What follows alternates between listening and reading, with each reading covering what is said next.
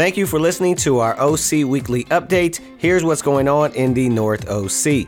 For midweeks this week, our campus ministry will be at Cal State Fullerton on Wednesday at 7:30 p.m., while the rest will be in family groups. This weekend on Friday, our OC Singles and Professionals Ministry will have a game night at the AOSA Coffee House in Huntington Beach, while our teens will have a house party at 7:30 p.m. at the Tomkas. Sunday worship service. We will meet at 10 a.m. at the Garden Grove building and we'll be streaming live on Facebook. Our Spanish ministry will also meet at the Garden Grove building as well at 10 a.m. Don't forget to sign up for recurring giving on our church app or website. Go to either one and click on your local ministry. Please consider doing this today as it will enable the church to save tons of money on fees and allow the church to do more good work in our ministries and communities.